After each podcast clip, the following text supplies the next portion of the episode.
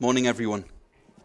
Thank you for uh, making it here today. It's uh, uh, it's it's exciting, and uh, um, it's it's wonderful just to be spending time with you in the presence of the Lord uh, this morning. Uh, it really is a, a joy and a privilege. So we're. Uh, We have a lot to cover this morning, so I'm going to jump straight in. Um, and uh, our our one thing for this morning is that we prefer false idols that we can control to a real God that we cannot control. Um, we prefer false idols that we can control to a real God we cannot control. So last Sunday in our seventy-day Bible reading challenge, we discovered uh, in Revelation chapter five, verse nine, the nature and the character of the one who is worthy of opening the seven seals of the scroll. And and we found out that this word, that the only one that's worthy is the one, is the Lamb of God, you know, that Lamb with his throat slit. And this Lamb of God laid down his life for the sins of the world. So he's the one that earned his worthiness by being the sacrificial Lamb. That's our starting point for what we will be looking at here today. And now this this. This morning, just so that you have an idea where, where we're going, we're going to do a high-level pass over Revelations chapter six through ten. Then we're going to swoop around at a lower altitude and get um, and and look at it in a little more depth. And then we're going to touch down our aeroplane of exposition on a couple of verses. And I would encourage you to have your Bible open so that you're, you are able to follow along, because as you turn your pages and read along with me, it will help you focus and it will help you keep up. And since mostly what I'm doing is a summary using either my own words or the words of someone else, reading along with the Word of God itself will allow God's Word to speak to you. Okay, so if you don't have a Bible open, uh, find a Bible and turn to Revelation chapter six. This is the high-level overview, the high-level summary. Chapter six takes place in heaven. It's a vision of the Lamb opening the first six of seven seals on this scroll. And each of these um, seals reveals future events. Then chapter seven brings us down to earth. We were in heaven, now we're on earth, and it shows us the start of the reward for those who suffered and those who died for Jesus. Then chapter eight moves us from earth back up into heaven again. The seventh seal is open, which then kicks off the first four trumpet judgments. And then chapter nine shows us the fifth trumpet judgment, which are these kind of weird, psychedelic, super scary locust creatures. And then the sixth trumpet judgment, which is this mounted hellish army. Um, and then we get on to chapter ten that introduces us to this second scroll, this little scroll that contains seven thunders, but we don't know what they say uh, because, you know, John's told to lock them up. And then John is, but John is told to keep on prophesying and uh, not to stop speaking. And so that's a very high level overview of Revelation six through ten. Now let's circle back to Revelation chapter six for a lower pass.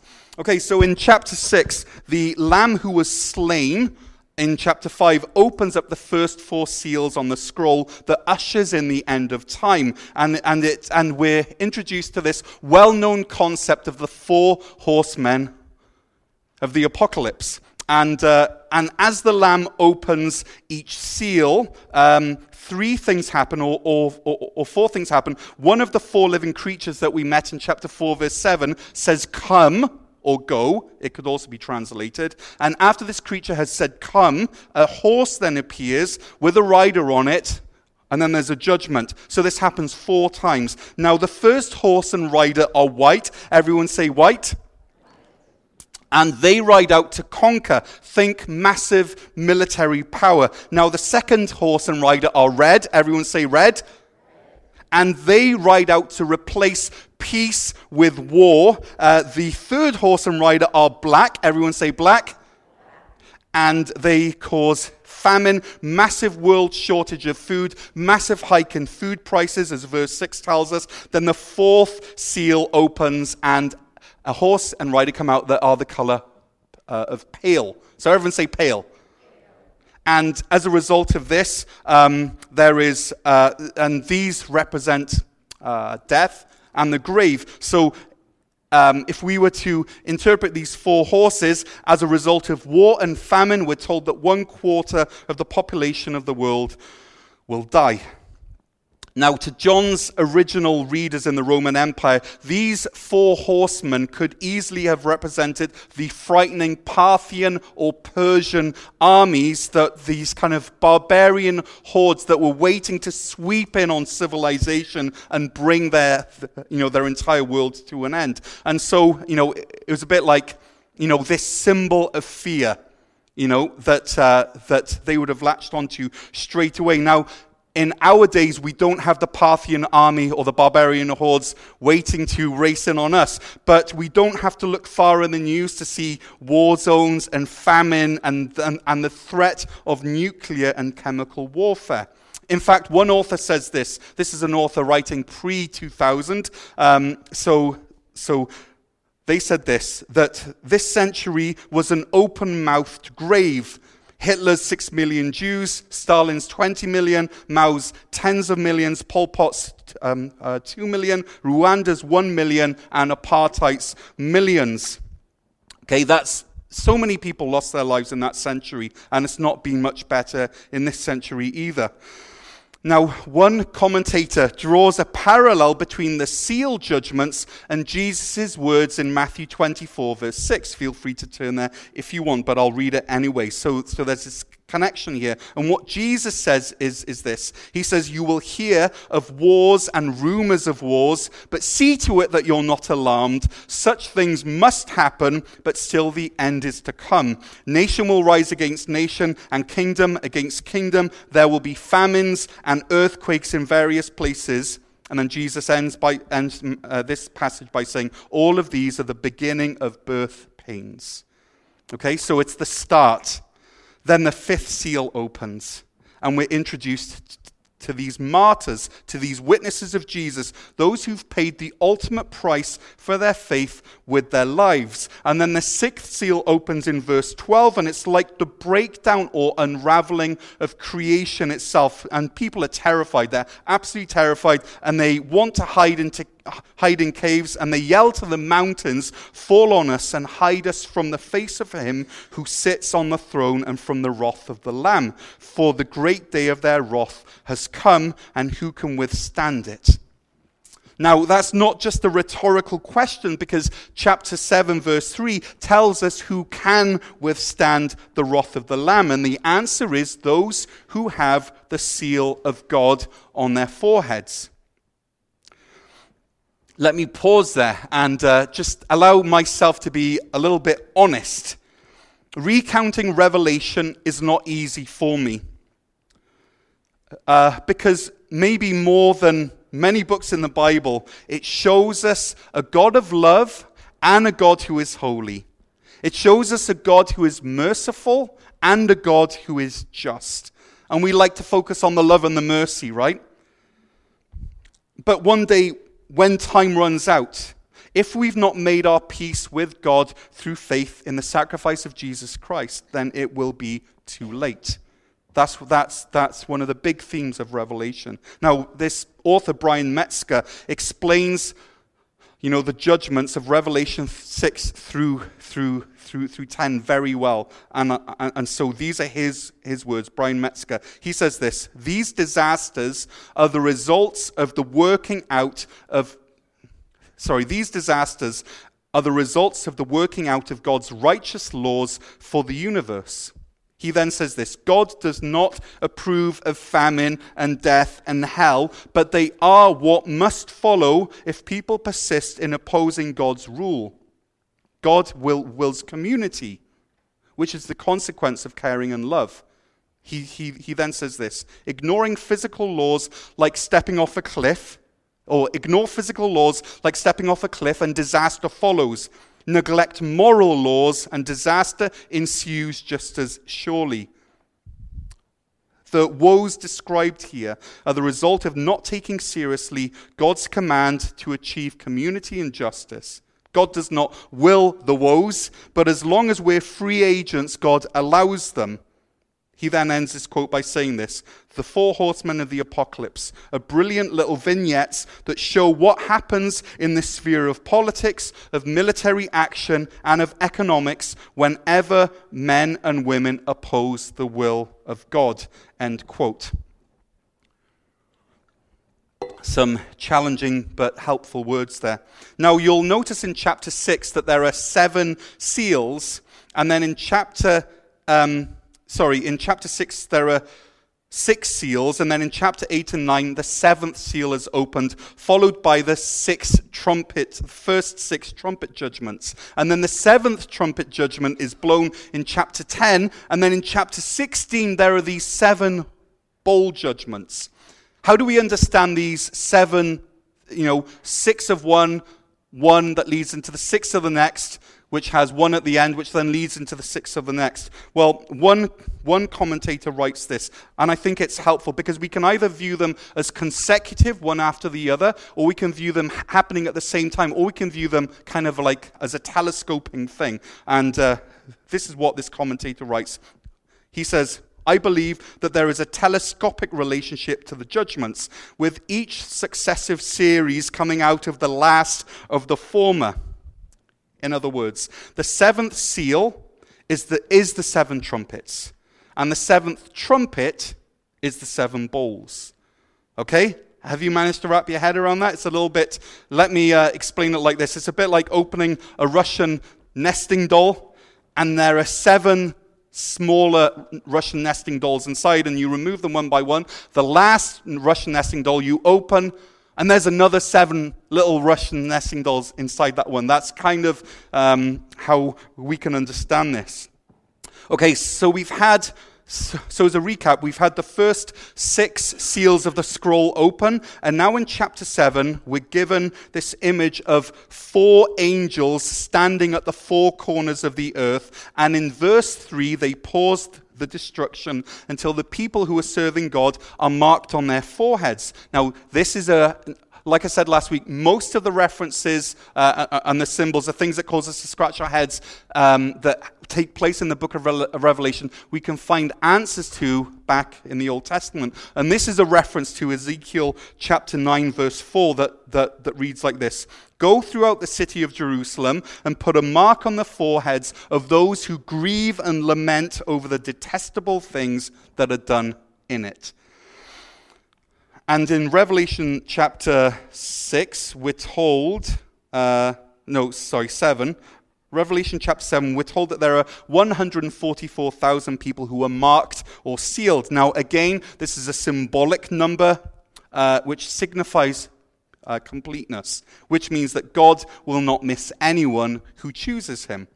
We we then move from this vision of earth up to a vision of heaven uh, to this uncountable crowd of people from every nation. So we had the one hundred forty-four thousand on earth. Now we have this uncountable crowd up in heaven from every nation, tribe, people, and language, which reminds us, if you were here last week, of Revelation chapter five, verse nine. And this crowd that's uncountable, they're all worshipping. And the angels are worshipping. And the four living creatures are worshipping, representing all of um, nature, everything that God has made. And the songs that they're singing in Revelation six are incredible. Verse ten is, is just one of their hymns which they're singing. It says, "Salvation belongs to our God who sits on the throne and unto the Lamb." And then verse twelve is another song. "Amen, praise and glory, wisdom and thanks, honor and power and strength to our God forever and ever." And then we find out in verse fourteen that this crowd of white-robed people are those who've come out of, of some sort of a tribulation, some sort of a trouble. It's it's been, life has been hard. They've they've been persecuted for their faith, and they held on to Jesus through the good times and the bad times, and their reward is face-to-face time with Jesus himself, and they worship him. And then, like I prayed, verse seventeen tells us that Jesus, the Lamb, will be their shepherd. Isn't that amazing? That Jesus, the Lamb, will be their shepherd. And what that means is that in life, they trusted Jesus as the good shepherd of Psalm twenty-three. walking through the valley of the shadow of death. In fact, not just the valley of the shadow of death, but the valley of death itself. And they trusted him that he would lead them to still water. And now this this now this good shepherd, who is the lamb that was slain, is leading them to springs of water that give life. Verse seventeen. Then we move on to, well, actually, let's all let's all pause and breathe. Let's take three deep breaths. Another one. And one more. Good. Chapter eight. We then move from this heavenly interlude back to earth, where the Lamb who was just leading the faithful to streams of water is also opening the seventh seal. And it says that there was silence in heaven for about half an hour. And I love this uh, because what does that even mean? There was silence in heaven for half an hour. Was someone timing it? Did he have a stopwatch? I mean, what, you know, was he doing one Mississippi, two Mississippi? No, because then it wouldn't have been silence. They'd have told him to shut up. But there was silence in heaven for half an hour. You could have heard a pin drop. All those songs that were being sung in chapter seven are now stopped in awe, in worship, and in suspense, which means that something is coming. And friends, there are times in life when God is up to something, and the best thing for us to do is to temporarily pause on the questions, even if it's only for a little while. We put our objections on hold. We we uh, pause our rebuttals. We just have silence, being still and knowing that God is God, that he will be exalted in all the earth.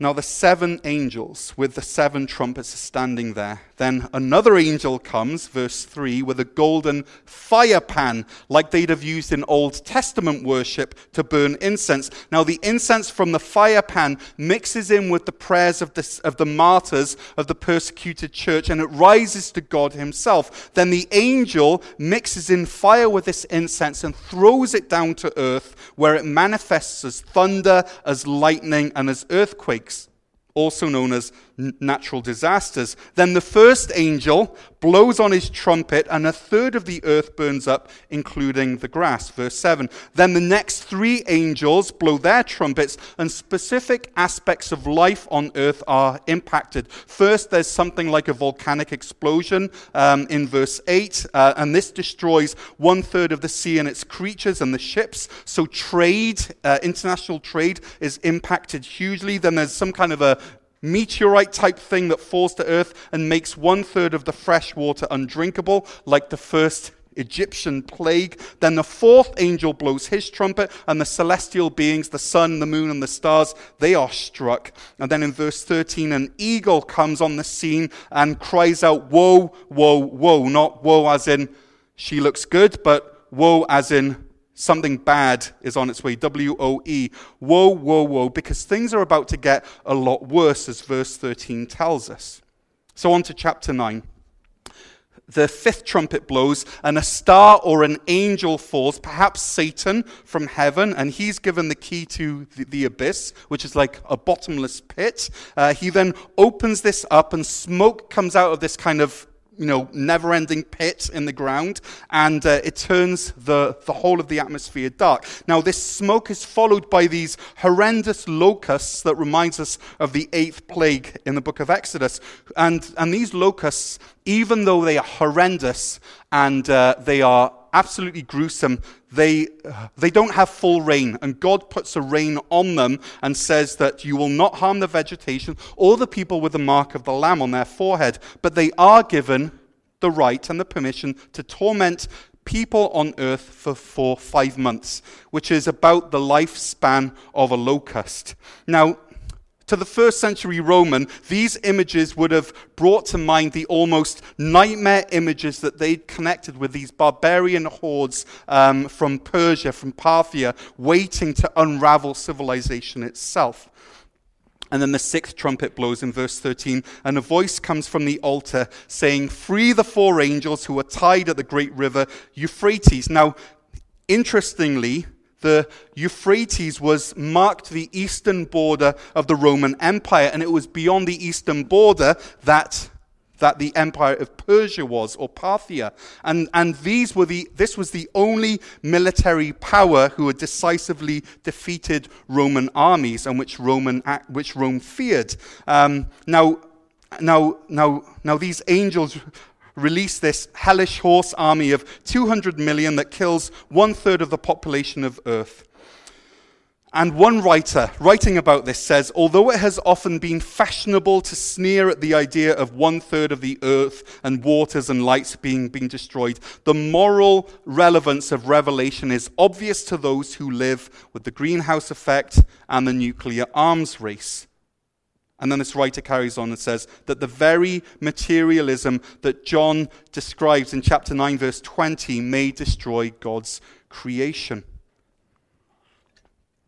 So there are many layers to read this on, right? And then verse twenty of chapter nineteen reads like this. The, the rest of mankind who were not killed by these plagues still did not repent of the work of their hands. They did not stop worshipping demons and idols made of gold, silver, bronze, stone, and wood, idols that cannot see or hear or walk, nor did they repent of their murders, their magic arts, their sexual immorality, or their thefts. So I want to come. I want to return to this verse in a minute, so keep your finger in verse twenty of chapter nine. But let me just really briefly summarize verse t- uh, chapter ten, and then we'll and then we'll return. So this angel comes down from heaven and stands astride the earth and you know on the sea, and he has this scroll raised in his hand, and uh, he opens this scroll, and this scroll contains seven thunders. Now these seven thunders are locked up. All of the others, we have been able to see what they are, but the seven thunders are locked up, so we don't know what they are. There's mystery here. And then this angel declares after the seventh trumpet, which we presume contains the seven bold judgments of chapter sixteen, that there will not be any more, more prophecies. And then in verse nine of chapter ten, John is told to eat this scroll, to also, which means to internalize the word. Don't just be hearers of the word, but doers also. And and and and this word, this scroll that John eats, it tastes rather bitter because it's a message of judgment, but it will also be sweet as honey because it heralds the salvation of God's people. And then John is told after eating it to prophesy again about many peoples, nations, languages, and tongues. And that kind of sums up our summary of chapters six through ten. Um, now I want to land our plane on verses twenty and twenty-one of chapter nine. Please turn to it in your Bibles. And these verses read like this. I've just read it, but I'll, I'll read it again because it's important that we hear it. It says, the rest of mankind who were not killed by these plagues still did not repent of the work of their hands. They did not stop worshipping demons and idols of gold, silver, bronze, stone, and wood, idols that cannot see or hear or walk. Nor did they repent of their murders, their magic arts, their sexual immorality, or their thefts. So that's S from our acronym SOAP. Now O for, for observation. What do we observe in these verses? Firstly, this is what I took from this. If we've experienced the saving grace of Jesus, then this passage should break our hearts. Because this pe- this passage is telling us that there will be many, many people who refuse God, who refuse Jesus, and who have to, have to pay the price. And I, I, I, And these verses actually tell us that, you know, the goal of the judgments, and here's a key thing, because we wonder, why was why was God, you know, why was he doing this? Why was he sending these, you know, these uh, seal judgments, and then the trumpet judgments, and then the bowl judgments? Why is he doing it? Well, it, well, the answer is here in verse in chapter nine, verse verse twenty. Uh, we are told that the goal of these judgments was to move people to repentance. At that moment, or at this moment, people have the choice to know Jesus as the sacrificial lamb. But there will be a com- but there will come a time when they can no longer know him as sacrificial lamb. They can only know him as the sovereign Lord. And a key verse to help us understand this is Second Peter three, verse nine, which reads like this. But do not forget this one thing, dear friends. With the Lord, a day is like a thousand years, and a thousand years are like a day. Okay, so he stands outside of time. He's, he's not restricted like we are.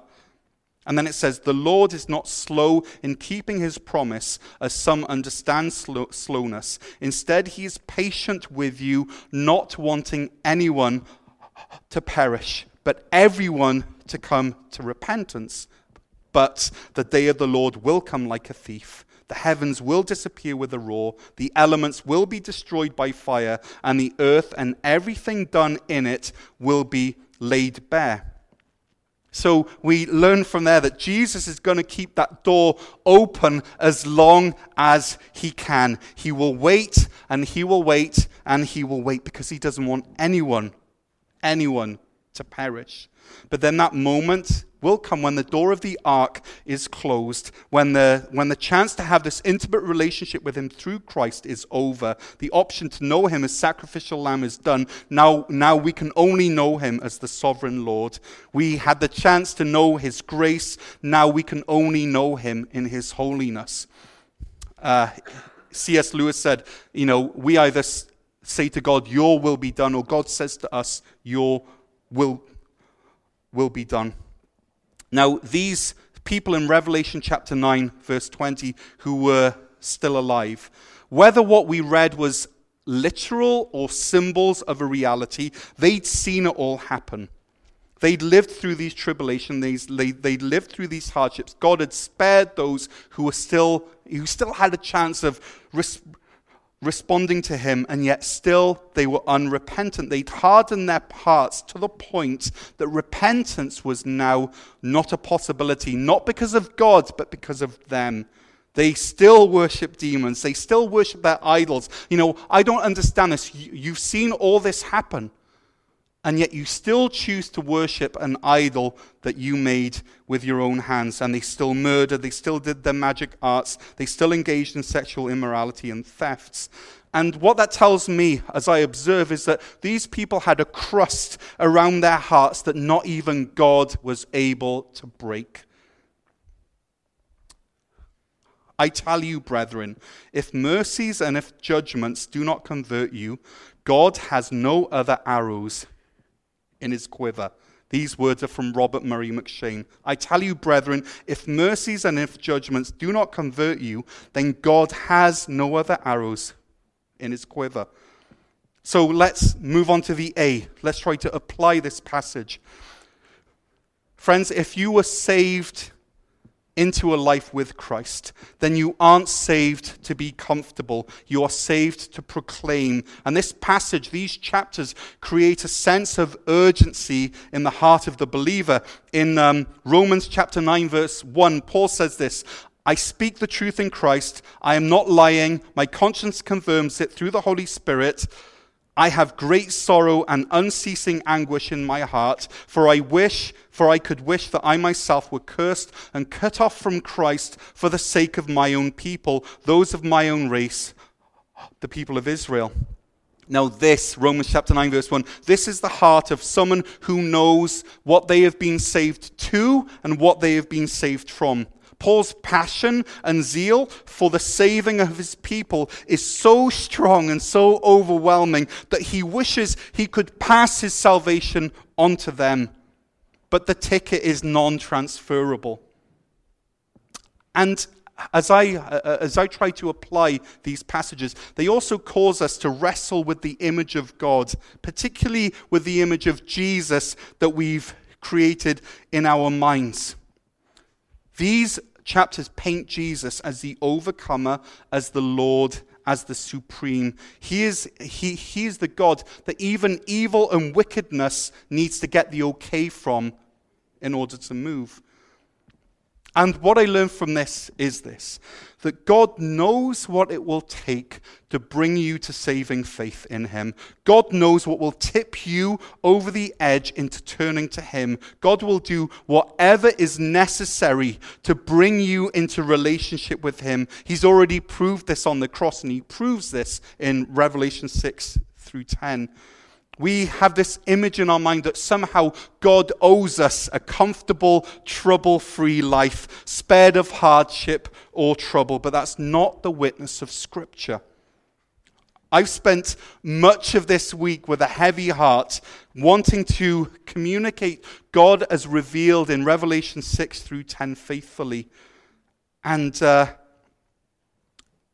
and and really it it it's written here to draw those who don't know God to him and to send those who do know God out to those who don't know him with the message of salvation, because the stakes are high. That's what Revelation six through ten tells us. But if I was to sum up today's mes- message, you know, chapter six through ten, and then focusing on verse ni- uh, chapter nine, verse, verse twenty-one, I would say this as, as it's on the screen. People prefer false idols who they can control to a real God who they cannot control. And that's the heart of the matter here. Are we going to worship a God of our own making, who is no God at all? If you're worshiping a God that does not um, encapsulate revelation, then you're not worshiping God. You're worshiping an idol of your own making. Or will we allow, you know, the Bible to reveal to us the God who is true, who loves us, and who will one day judge the world, and who is worthy of our worship? Let me conclude with one final quotation from Bruce Metzger. And he writes this. In chapter six, twelve through seventeen, John depicts the abject terror with which the unfaithful and the disobedient will encounter God and his Christ on that great day. In chapter seven, nine through seventeen, John depicts those um, who will be able to stand before God and the Lamb, those who've been faithful in their obedience and their witness in the midst of the challenges of this life. And then he, he writes this, the twin portraits pose an implicit question to John's hearers and readers in every day, in every age. And the question is this, how do you wish to encounter God and the Lamb on that great day? How... How does your answer to this question illumine the choices and the challenges that you must face now, today? Let's pray. Lord, I sometimes flinch when I when when reading these acts of divine power and judgment. Yet even in these, your heart is that people would wake up and repent and turn to you from what is false. Lord, keep me repenting of the work of my hands, my own efforts to save myself. Keep me from idol worship, even making you into an idol, and instead teach me how to turn to the one true God. May my life's goal and aim be to lead people to you and to demonstrate the mercy of the cross and the power of the life change that can only be found in you. Show me how to build my life on you and you alone. In Jesus' name I pray. Amen.